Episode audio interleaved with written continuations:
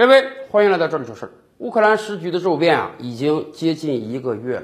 到目前为止，虽然双方打打停停、停停打打，但是很显然，什么时候能彻底解决不好讲。而且，以美国为首的西方世界现在正在不断加大对俄罗斯的经济制裁力度，几乎是连续多天，每天都推出各种各样、花样繁多的制裁手段。甚至我们想啊。哪怕今天乌克兰呃有这个眉目了，谈判差不多了，双方签字停火了，俄军也撤离了，双方都拿到自己想要的了，和平了，但是。西方世界的制裁会说撤就撤吗？他们会因为俄罗斯签了和平协议撤军了就不再制裁你吗？看样子很难。西方世界的很多制裁将会持续很长时间，甚至俄罗斯自己都意识到这一点了。俄罗斯前两天一方面宣布制裁美国总统拜登，另一方面宣布自己要退出欧洲委员会。也就是说，俄罗斯已经彻底和西方世界翻脸，在未来很长一段时间之内，恐怕。不打算回头了，所以啊，我们倒是可以讨论一下，这样严重的制裁对于俄罗斯的经济到底会造成什么样的影响？大家知道吗？实际上，西方世界对于俄罗斯的制裁并不是今天刚开始的，早在八年之前的克里米亚危机之后，美国的制裁就已经到来了，只不过规模没有现在这么大而已。但是俄罗斯也真是在当时过了一两年苦日子，一方面西方经济制裁，另一方面那两年油价还比较低，哎呀。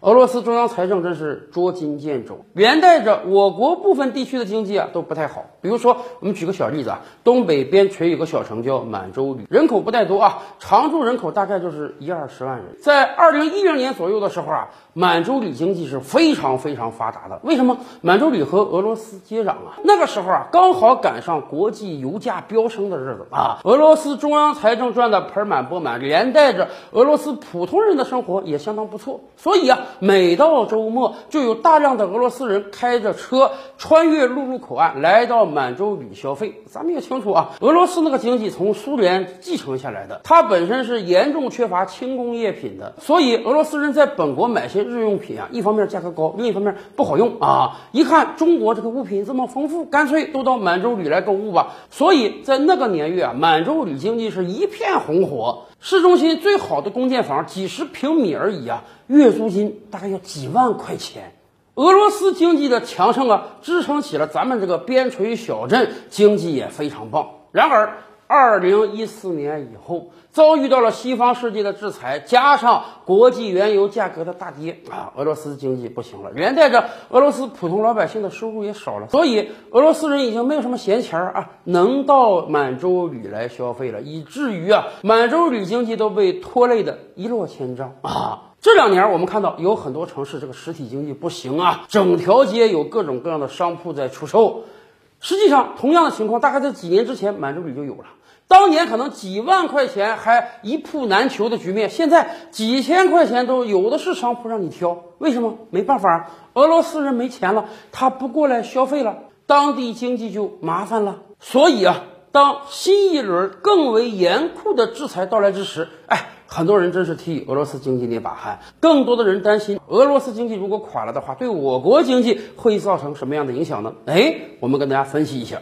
首先说啊。西方世界的经济制裁确实是非常非常猛烈的，咱们用经济核弹来形容也毫不为过。你想想，俄罗斯拢共啊，大概有六千多亿美元的外汇储备，现在大概有三千亿美元左，现在大概有三千亿美元左右被人家西方世界扣住了。不给你了，我冻结了，这简直是强盗行为啊！但是没办法啊，谁让你把钱存在人家外国的银行，是外国的有价债券，人家说扣就给你扣了，一下子一半家当没有了。而另一方面呢，SWIFT 的系统要把你的银行踢出去，美国号召西方世界不要买你的能源，甚至西方世界现在在搞这个断供。什么叫断供？你的钱我也不挣了啊！以前卖的什么可口可乐、百事可乐、星巴克、麦当劳，通通关；什么各种各样的手机啊、电子支付系统啊、银行卡，通通不给你提供服务了。甚至连这个奢侈品都不在俄罗斯卖了。对于对于西方世界而言，他们觉得似乎用这样的策略能够把俄罗斯困死。你看。我不买你的能源啊，我让你赚不到钱。另外呢，西方世界一切的好东西、物质享受，通通不放到俄罗斯去啊，我让你俄罗斯老百姓一夜之间跌到几十年之前，让你们尝一尝短缺的痛苦。这么严酷的经济制裁，会不会使俄罗斯经济深受其害呢？当然会。到目前为止，有很多经济学家预测，估计今年俄罗斯的经济会衰退百分之五到百分之十。显而易见。对经济的打击一定是很大的。想象你是一个普通的俄罗斯老百姓，以往啊，你早餐可以到星巴克点杯咖啡，中午去吃个汉堡，喝个可乐，下午逛逛奢侈品店，哪怕买不起也可以看一看，晚上回家刷刷网上商城，还可以用配宝付款。现在这些通通都不行了。对于享受过便利的俄罗斯人而言，似乎这是一个很大的打击。对于正在缓慢爬坡上升的俄罗斯经济而言，今年肯定会掉头向下的。这些都。毋庸置疑，但问题是，事情能糟糕到什么状态？俄罗斯的经济会因为西方世界的制裁而彻底崩盘吗？这个可能性倒是不大。为什么？因为俄罗斯经济的对外依存度并不高。以往我们经常讲，俄罗斯经济颇像一个大号的沙特，哎，人家有非常非常多的能源，这些能源都是硬通货，这些能源在国际市场上的价格在不断飙升，所以俄罗斯的经济可以简化成，人家挖完矿把矿卖掉赚来钱，用这些钱进口各种各样的物资。现在美国颇想把这个，现在美国想把俄罗斯收入这个事儿掐死啊。我西方世界不买，但问题是又不是只有你西方世界。现在印度就跟俄罗斯商量，德国不买是不是？你多点卖给我吧，啊，你最好给我打个折，因为人家不买了，我这个时候照顾你生意，你给我打点折嘛。打折俄罗斯也不怕，打了折也比原来的价格高多了。而与此同时呢，俄罗斯不但有能源呀，俄罗斯还有大量的粮食啊，大家知道吗？俄罗斯今天还是小麦的第二出口大国呀，俄罗俄罗斯的粮食资源异常丰富，也就是说，俄罗斯是。个有油又有粮的国家，经济制裁可能使他生活不像以往那么繁荣、那么富足，但是好歹吃饱饭挺下去是完全没问题的。更关键的是，假以时日，未必生活的比以往就差多少。从历史上看啊，我们不得不承认。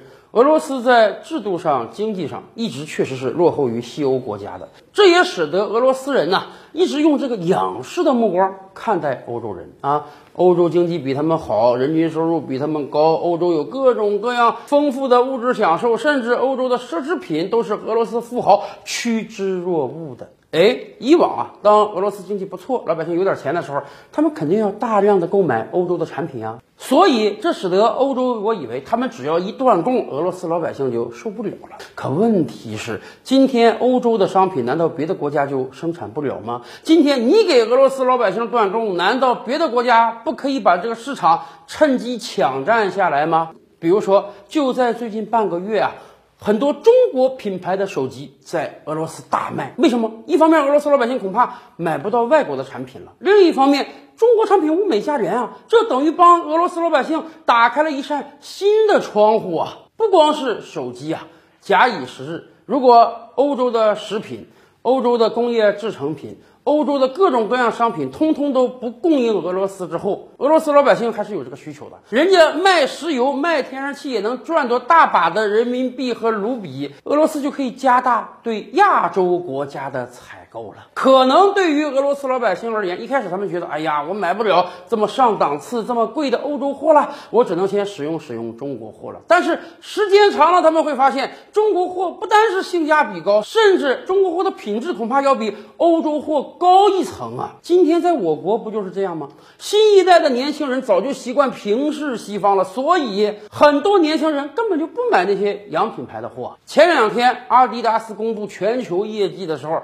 他的老板就非常忧心于在中国区阿迪的销售是一天不如一天的。是的，众多国货品牌已经起来了。对于我国老百姓而言，我们是坚定的相信国货的。而西方的制裁啊，倒是有可能使得俄罗斯老百姓不得不开始接受其他国家的商品，也可能一开始略微有点痛苦，也可能一开始有点不太习惯。但是时间长了，说不定他们真的会爱上那些产品呢。所以呀，有的时候制裁也未尝不是一个机会。咱们这么讲吧，俄罗斯经济本身的实力是很强，尤其是从二零一四年开始，俄罗斯就已经遭遇到了西方世界的制裁。俄罗斯国内上下对这种制裁已经有了。很丰富的抵御经验啊！几年之前，俄罗斯就开始去美元化了，把手里的美元债券通通抛掉了。而现在，当西方世界制裁长期化之后，将使得俄罗斯不得不彻底和西方绝缘，然后和其他的亚洲国家开展生意。从这个意义上讲，一方面，俄罗斯经济倒未必会因为美国的制裁而彻底崩溃；反过来讲，说不定去除了美国和西方的影响。俄罗斯的经济能走出另一条路呢？与此同时呢，也可能我国和俄罗斯之间的双边贸易会进一步加大的。